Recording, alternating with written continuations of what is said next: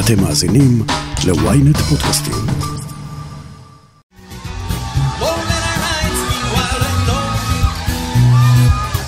welcome everyone to our live coverage of the Celebrate Israel Parade. We are so thrilled that you're with us. I'm Robert Moses, joined by my friend and Fox 5. היום צפוי להתקיים מצעד התמיכה השנתי למען ישראל בניו יורק. אבל היחסים בין ישראל ליהדות ארצות הברית הם לא מה שהיה פעם, ויש מי שאומר שמדינת ישראל איבדה לחלוטין את הדור היהודי הצעיר. שמעתי לא מזמן מישהו ששאל את הנכדה שלו שלומדת בקולג' מה דעתה על כל הסיפור הזה, והיא אמרה, אם, אם הייתי צריכה לשים את זה על טי-שירט, היה כתוב שם, I love being Jewish, please don't ask me about Israel. כל מה שקורה במדינת ישראל משפיע על קהילה יהודית באשר היא, וכל מה שקורה בקהילה יהודית, אם זה מקרה אנטישמיות, פגיעות בקהילות היהודיות, משפיע על מדינת ישראל, והשותפות גורל הזאתי לא מתנהלת בשיח הרציף בינינו, מתנהלת רק על בסיס משברים. למה זה קרה, והאם יש עדיין אפשרות לתקן? אני שרון קידון, וזאת הכותרת.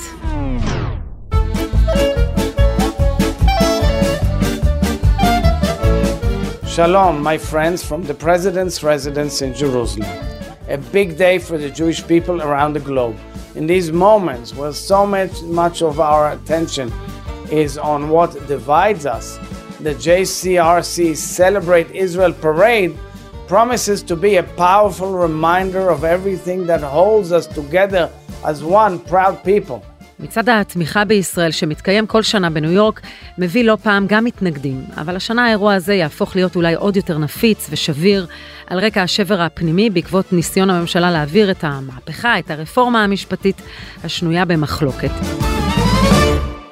שירה רודרמן, מנכ"לית קרן רודרמן, מכירה היטב את המצעד הזה. מצעד התמיכה זה בעצם ההזדמנות של הקהילה היהודית וציבורים נוספים מחוץ לקהילה היהודית שתומכים במדינת ישראל ומאפשרים, אני אומרת בצורה ציבורית, להראות את התמיכה שלהם. המצעד הזה מאורגן על ידי ארגונים יהודיים כמו JCRC, תורמים, הפדרציות היהודיות, כדי להראות, אני אומרת, באופן פומבי את התמיכה שלהם במדינת ישראל. Uh, they're turning up the volume on their love for Israel and playfully celebrating the unique elements of Israel with electric energy and amplified love. Let's listen to that amplification. Tons of energy. אז כן, אנחנו מדברים על מצעד כמו פעם, עם דגלים, בלוני ענק ותלבושות, כמו התהלוכה השנתית של מייסיס לרגל חג המולד, רק על ישראל. זו תהלוכה, יש בה קבוצות שונות של ארגונים שמייצגים את עצמם, אם זה על ידי משאיות שקשורות לפרייד, שאתה בעצם יכול לפרסם או להראות תוכן עליו, שמופיעים בה גם נבחרים של ארצות הברית מתוך ניו יורק, אנשים מהקהילה היהודית, פילנטרופים, נבחרי ציבור.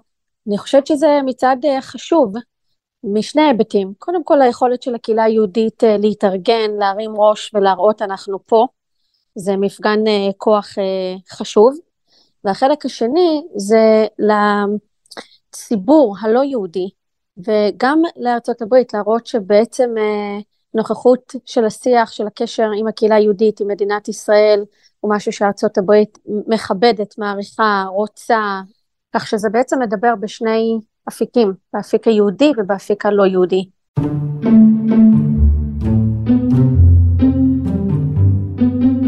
רכבת אווירית של שרים יצאה בסוף השבוע לקראת השתתפותם במצעד החשוב. אבל על רקע הרפורמה במערכת המשפט, ראש הממשלה הוציא הנחיה לכולם, בלי יוצא מן הכלל, תישארו במלון ואל תצאו לצעוד. בינתיים בכירים בקהילה, וביניהם התנועה הרפורמית, הודיעו על מצעד אלטרנטיבי. אייב פוקסמן, מנהיג יהודי מוכר ומוערך, שכיהן כ-50 שנה כמנכ"ל הליגה למניעת השמצה, אפילו הגיב בשיחה על ביקורם הצפוי של השרים בניו יורק, וטען כי זו צביעות. שירה, למה הכוונה במצעד אלטרנטיבי? מצעד אלטרנטיבי משמעו אה, לקיים מצעד שבו אין אה, נבחרי ציבור, זו הכוונה. אני חושבת שאנחנו נמצאים אה, בתקופה מאוד מאוד אה, מורכבת, ולא רק בתוך מדינת ישראל. זה משפיע גם על דברים שקורים מחוץ למדינת ישראל, כמו מצעד תמיכה במדינת ישראל, אבל גם בדברים נוספים. צריך לקבל החלטה עקרונית ולא רק החלטה שתלוית זמן. ואני אסביר מה זה אומר. ההחלטה העקרונית צריכה להיות, לא מזמן היה פה ה-GA, היה את אותו דיון, האם ראש הממשלה יכול לדבר, ביטלו את ההשתתפות שלו ממש ברגע האחרון, ואנחנו רואים שזה חוזר על עצמו, זה חזר ביום הזיכרון, זה חוזר עכשיו במצעד, וזה יחזור בהזדמנויות נוספות ואחרות, שזה בעצם מוביל לדיון עקרוני, שאנחנו צריכים לשאול את עצמנו, כחברה ישראלית וכעם יהודי, האם נבחרי ציבור בעולם הפוליטי, הציבורי, צריכים להשתתף בדברים שאינם מייצגים התאגדויות פוליטיות. זה הדיון שצריך להיות, כי כשזה נעשה אה, דיון ספציפי, כל פעם מחדש, תלוי אה, זמן, תלוי מקום, תלוי מי הנבחר, זה הופך להיות, אני אומרת, שק חבטות שבעצם מפצל בינינו יותר ומרחיק אותנו יותר אחד מהשני. הרי בעבר לא היה דיון כזה, וזה לא היה משנה מי היה ראש הממשלה, אם זה ממשלת ימין, ממשלת שמאל, נלחמו, באמת אני אומרת, נלחמו שתהיה אה, השתתפות של נבחרי ציבור. זה לא היה תמיד אה, אה, כזה פשוט, כי זה היה בעצם מראה על חשיבות האירוע, אם מגיע נבחר ציבור. והנה היום אנחנו נמצאים בדיוק בצד השני של המטוטלת, שאנחנו לא רוצים ואנחנו נלחמים ומבקשים, וזה הופך להיות התכתשות ציבורית, וזה הופך להיות אישי, וזה הופך להיות, אה, אני אומרת, אה, מורכב, ואני ממש מצרה על זה, ללא נקיטת עמדה האם עכשיו אה, אדם כזה או אחר צריך להיות בו. אם יש החלטה גורפת שנבחרי ציבור אינם חלק מהפעילות הפילנטרופית, הפעילות החברתית, הפעילות של הארגונים מחוץ לשדה הפוליטי, אני חושבת שזה מבורך, החלטה שצריך לעמוד בה, אבל אם ההחלטה הופכת להיות על בסיס כל אירוע, תלוי מי מגיע, זה בעיניי דבר מאוד מורכב. ממשלת ישראל היא ממשלה דמוקרטית, ממשלה שנבחרה, אני מבינה את המורכבות שאנחנו נמצאים בה לחלוטין, אני חושבת שזה מעיד על הפער גם, שמדינת ישראל כרגע מייצגת עמדות של ממשלת ימין, כשהקהילה היהודית היא בדיוק ההפך בעמדות שהיא מייצגת, כלומר, קהילה יותר דמוקרטית, אה, דמוקרטית במובן הזיהוי הפוליטי, Democrat Republicans, liberals, מאוד מאוד progressive, וזה לא יושב בהלימה אחד עם השני. אנשים אוהבים להשתמש בזה שיש בינינו קרע מאוד גדול ומשברים מאוד גדולים. אני הייתי רוצה לשים זרקור ולהגיד, לא חושבת שהמילה קרע מייצגת פה את המציאות.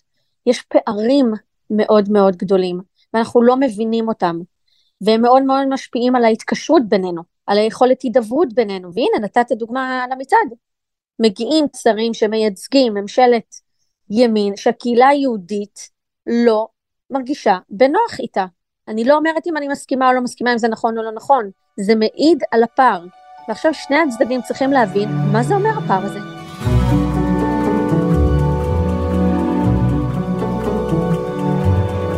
כן, אנחנו בנקודת שבר, אבל אל תתבלבלו, השבר הזה לא מתחיל במהפכה המשפטית. בין ישראל ויהדות ארצות הברית עומדים כמה נושאים שנויים במחלוקת שהרחיקו אותנו מאוד בשנים האחרונות. הראשון הוא היחס ליהדות הרפורמית, שבא לידי ביטוי גם בוויכוח סביב מתווה הכותל, וגם בשתי יוזמות שהצהירו עליהם בכירים בממשלה רק לאחרונה, ביטול סעיף הנכד בחוק השבות, וביטול הזכות לעלות ארצה למי שהתגייר גיור שאינו אורתודוקסי. גם פה יש פה דיון מהות מאוד מאוד מאוד גדול, שבעצם מדבר על הצביון של מדינת ישראל לצד התפקיד של מדינת ישראל לעם היהודי שאינו יושב בציון. אני חושבת שאין הגדרה מהותית היום מה זה אומר שמדינת ישראל יש התפקיד של העם היהודי ואיך היא מתנהלת מול הקהילות היהודיות. ובתוך זה, כמובן, קיימות שאלות מאוד מאוד מורכבות כמו מיהו יהודי וחוק הגיור. לדעתי מאוד קשה לפתור את המוקשים האלו, כשבעצם אין לנו דיון על ייעוד משותף, כלומר, לאן פנינו מועדות? למה בכלל צריך לדון על זה? למה זה בכלל משנה? למה הפערים האלה קיימים? אין את הדיון הזה. אנחנו לא מבינים למה.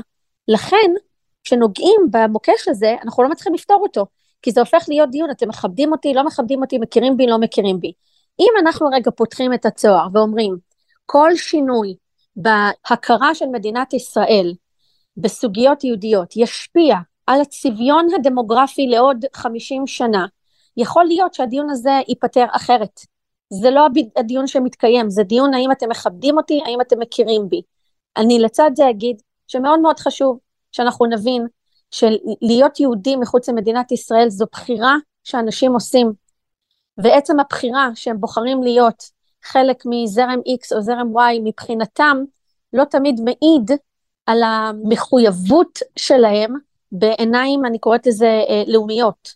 הדיון שמתקיים פה במדינת ישראל הוא דיון מאוד מאוד חשוב, מי הוא יהודי ולמה, כי יש פה סוגיות ביטחוניות, דמוגרפיות שישפיעו לדורות. אדם פרטי שחי מחוץ למדינת ישראל ובוחר להיות יהודי בזרם X או בזרם Y, זו החלטה פרטית שלו שאינה משפיעה על המבנה הדמוגרפי של המדינה שבה הוא חי, ולכן החלטה פרטית מול החלטה של מדינה, הם לא תמיד עומדים בקנה אחד. ביטול סעיף הנכד ונושא הגיור הם רק החזית האחרונה בבעיה יסודית יותר. תוסיפו לזה את התחזקות השמאל הפרוגרסיבי בארצות הברית והביקורת על היחס של ישראל לפלסטינים.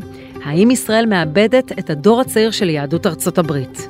הודעה קצרה, ומיד נמשיך עם הכותרת, אבל רגע לפני, יש לנו סקר, כתבו לנו למייל podcast at ynet.co.il מה אתם חושבים על הפודקאסט שלנו, ואנחנו נאמץ, או לפחות נשתדל לאמץ את ההערות שלכם. כבר חוזרים. בזמן שאתם שוטפים כלים, סיימתם עוד פרק בספר. עברית. חדש באפליקציית עברית, ספרים קוליים, דרך חדשה לנצל את הזמן ולהפוך את השגרה לחוויה מרתקת. אז בואו ליהנות מאלפי ספרים להאזנה שמחכים רק לכם. פשוט לקרוא בכל דרך בעברית. הורידו עכשיו את אפליקציית עברית ללא עלות ותהנו מספר קולי ראשון מתנה.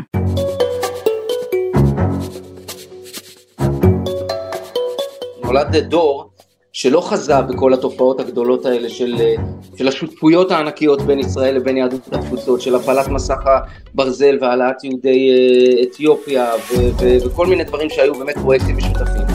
והדור הצעיר חוזה את ישראל כמדינה, כמדינה אה, שלא תמיד עולה, ההתנהגות של הממשלה שלהם, אנחנו מסתכלים על ה-20 שנה האחרונות, לא תמיד עולה בקנה אחד עם הערכים שעליהם הם גדלו.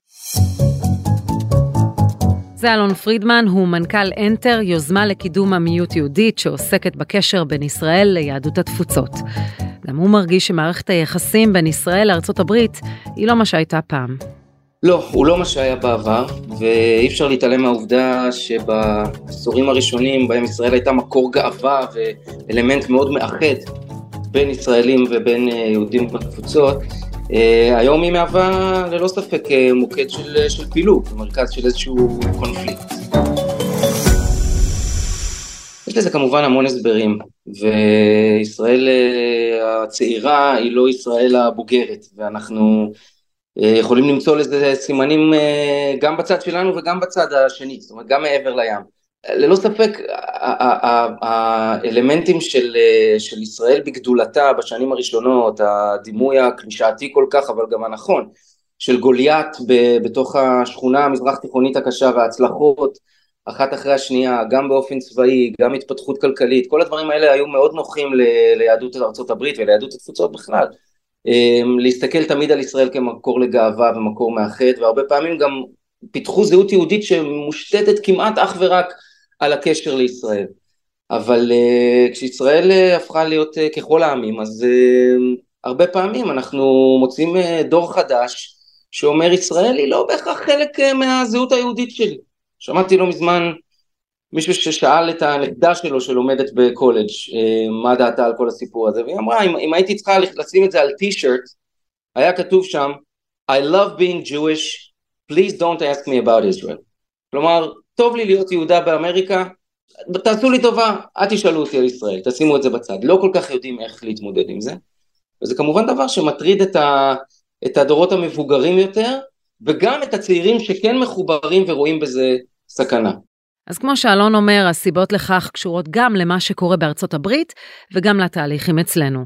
רוב יהדות ארצות הברית מזוהה עם המפלגה הדמוקרטית, אבל המפלגה הזו שינתה את פניה והזרמים הפרוגרסיביים האנטי-ישראלים הפכו להיות יותר דומיננטיים. כן, זה נכון, אני שמעתי הרבה מאוד מעמיתינו וחברינו שעוסקים בפילנטרופיה ובתמיכה בישראל בארצות הברית שאומרים אני מעולם לא עזבתי את המפלגה הדמוקרטית, המפלגה הדמוקרטית עזבה אותי.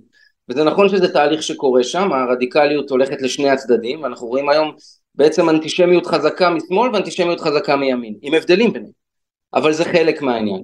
אבל מעבר לזה, היהודים עדיין נותרו אה, ליברליים, ואני חושב שהתהליך הכי מובהק הוא זה שבעוד אה, ישראל מצמצמת יותר ויותר את המונח יהדות, אה, יהדות התפוצות הולכת ומרחיבה אותו. הסיפור הגדול השני זה, זה, זה היחס של ישראל לסיפור הפלסטיני, לנרטיב הפלסטיני. שני הדברים האלה, האופן בו המדינה היהודית היחידה בעולם מתייחסת ליהודיה שגרים מחוץ לה, והאופן שבו היא מתייחסת לעם שיושב תחת ריבונותה, אלה שני הדברים שתמיד היו במרכז הקונפליקט. נתחיל עם היחס ליהדות הרפורמית. לפני אה, משהו כמו חמש-שש שנים, כתוצאה מבקשה של ראש הממשלה, נתן שרנסקי שסיים אז שמונה שנים בתפקידו כיושב ראש הסוכנות בהסתדרות הציונית העולמית, התבקש להישאר עוד שנה בתפקיד במטרה אחת, להגיע להסכם בין יהודים בישראל ליהודים בתפוצות לגבי רחבת הכותל, נושא רגיש ו, ומשמעותי, לא לכולם אבל בהחלט מהווה אבן אה, מאוד משמעותית בשיח בין שתי הקהילות הגדולות האלה. ובמשך שנה ישבו עם נציגי התנועות הרפורמים והקונסרבטיביים ועם רבנות הכותל ועם נציגים בארץ וממשלה וכדומה והגיעו בסוף לפתרון וחגגו בצורה מאוד מאוד יפה את הפשרה אה, שכולם הרגישו שהיא כואבת להם באותה מידה מה שאומר אני חושב שזו הייתה פשרה נכונה שכולם מרגישים שהם הפסידו אז כנראה שהצליחו להגיע לפתרון נכון ואחרי כמה חודשים בעקבות לחץ קואליציוני ההסכם הזה בוטל ונעלם כלא היה. זו הייתה סטירת לחי גדולה מאוד ליהדות uh, התפוצות. אבל מה? בארץ זה לא עשה כותרות. כי בארץ זה לא כל כך מעניין אף אחד. וכשהמומנט הזה של עוד ועוד סטירות לחי ליהדות התפוצות מהבחינה הזאת של פחות הכללה ויותר אה, חיזוק של חוקי הגיור כמו שאת אומרת וחוק הלאום ופתאום מעצר של רבנים שמחתנים מחוץ לרבנות וכל מיני דברים שלא נראו בישראל לפני כן הסיפור הזה יצר קרע מאוד מאוד מאוד גדול ויהודי ארה"ב פתאום אה, ראו את עצמם כ-second class Jews כיהודים אה, מה שנקרא סוג ב' לסיכום אלון פרידמן, לכבוד אה, צעדת ישראל המסורתית בניו יורק, איך ישראל יכולה לשפר את מערכת היחסים עם יהדות ארצות הברית ובעיקר עם הדור הצעיר? אני חושב שכמו כל דבר, התשובה הגדולה במילה אחת היא חינוך. הצורך להדגיש פחות את נושא ישראל ויותר את נושא הישראלים, אני חושב שהוא הפתרון. וזה מה שארגונים היום כמונו מנסים לעשות בנוגע לחיזוק התפיסה של עמיות יהודית. תפיסה שבעצם מתבססת על העובדה שהזהות היהודית שלנו מושתתת על עובדת היותנו עם. ומה זה עם? עם זה פשוט הרחבה של משפחה. קחי שני הורים ושני ילדים, יש לך משפחה, תוסיפי דודות וסבתות, זה השבט, החמולה. עוד שני מעגלים מסביב לזה, זה העם היהודי. והמשפחה הזאת, במשפחה מתווכחים. אנחנו לא צריכים למצוא הסכמות, אבל אנחנו לא יכולים להתנתק. אני דיברתי עם המון המון, עם הרבה מאוד יהודים משפיעים בארצות הברית, אף אחד מהם לא אמר לי אני עם ישראל סיימתי. אבל כל אחד מהם אומר לי אני מכיר חמישה אנשים שכבר שוקלים אם הם צריכים להמשיך את, ה, את הקשר הזה. אנחנו חייבים להמשיך לדבר, אנחנו חייבים להפגיש אנשים עם אנשים. בתוך מערכת החינוך, גם כאן בארץ. אנחנו בשנתיים האחרונות הפגשנו שמונת אלפים ילדים ישראלים, תלמידי תיכון, עם ילדים אמריקאים באחד על אחד בפגישות זום, את יודעת איך? לימודי אנגלית. צריך לחזק את האנגלית המדוברת של תלמידי ישראל, בואו ניקח ב- ביחד עם משרד החינוך, המחלקה ללימודי אנגלית, לקחנו ילדים ישראלים ועשינו להם פגישות אחד על אחד, פותחים זום ומתחילים לדבר על נושאים שקשורים בערכים המשותפים שלנו, לא על פוליטיקה ולא על... אלא פשוט בואו נבין מה משותף לנו כמשפחה. אני חושב שהמיעוט יהודית והפיתוח של המיעוט היהודית הוא, הוא, הוא בהחלט הדרך לאיחוד, וברגע שנהיה מחוברים כמשפחה, אז, אז הקונפליקטים בין בנושא הפלסטיני ובין בנושא היחס של ישראל לזרמים היהודים, הוא לא יהיה זה שיעמוד לנו בדרך. אנחנו נצליח להיות, להישאר מאוחדים ולדון בדברים האלה ולהתווכח, כי כשאכפת לך אתה מתווכח. כשלא אכפת לך אתה מתנתק וזה כבר יהיה גרוע מאוד.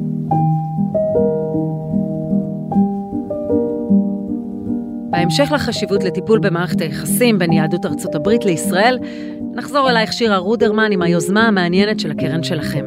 היוזמה שנקראת אה, יוזמת יום הזיכרון היא יוזמה שמייצגת את העובדה שמדינת ישראל היא מדינת העם היהודי. בתוך הפעילות שהקרן עושה כבר אה, כמעט שני עשורים, מצאנו שאין מספיק אה, הזדמנויות שבהם גם הקהילה היהודית וגם מדינת ישראל מתחברים למשהו אה, משותף. את יום הזיכרון, לדוגמה, אה, לא מציינים בהכרח בקהילות היהודיות מחוץ לקהילות הישראליות שנמצאות בחו"ל, כי זה משהו שקשור למדינה. וכשחושבים על זיכרון משותף וחושבים על שייכות ומשהו שיכול לחבר בינינו, שהוא לא תלוי זמן, לצערנו גם דברים פחות משמחים כמו אה, לאבד מישהו או מקרה אנטישמי, היא גם אה, אירוע שיכול לחבר בינינו. ולצערנו אה, טרור ואנטישמיות אינם משהו שאנחנו אה, רואים שהולך ומתרחק מאיתנו. בשנים האחרונות, ואנחנו מדברים על אה, בעיקר השנתיים האחרונות, גלי האנטישמיות מראים את אותותיהם אה, יותר מדי, וכך נולד הרעיון, שאמרנו אולי הזיכרון המשותף, היכולת שלנו להתאגד יחד, גם לדברים שהם פחות שמחים, אבל להראות שאנחנו עם יהודי, שבעזרת השם ביום הזיכרון אה, או בשנה הקרובה אה, נוכל לציין גם את היהודים אה, שנרצחו בפעולות טרור ואנטישמיות מחוץ למדינת ישראל. אני חושבת שזו הזדמנות בעצם לשני דברים. אחד, לאפשר לציין את יום הזיכרון גם מחוץ למדינת ישראל ולא רק בקהילות הישראליות, אלא גם בקהילות היהודיות, ובכך שהציבור היהודי יהיה חלק מהיום הזה, אנחנו יוצרים לנו עוד פלטפורמה של שותפות ושל הזדהות ושייכות אה, בין מדינת ישראל לקהילות היהודיות, וצריכים להיות עוד יוזמות מהסוג הזה, שמקרבות אותנו לקהילה היהודית ואת הקהילה היהודית למדינת ישראל. אה, יש עוד הרבה דברים שאנחנו יכולים לעשות במסגרת הייעוד גורל והשותפות הגורלית שיש לנו עם העם היהודי, ובפרט הקהילה היהודית בארצות הברית.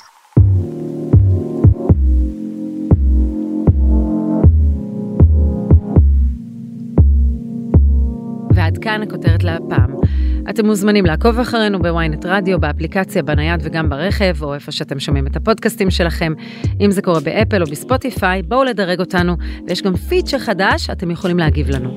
אני מזמינה אתכם להאזין לפרק נוסף שלנו ביחסי ישראל וארצות הברית, ודמות מפתח בהם, חפשו את הפרק חידת רון דרמר. איתי בצוות הכותרת ישי שנרב, רועי כץ וגיא סלם. אני שרון קידון, ניפגש בפעם הבאה.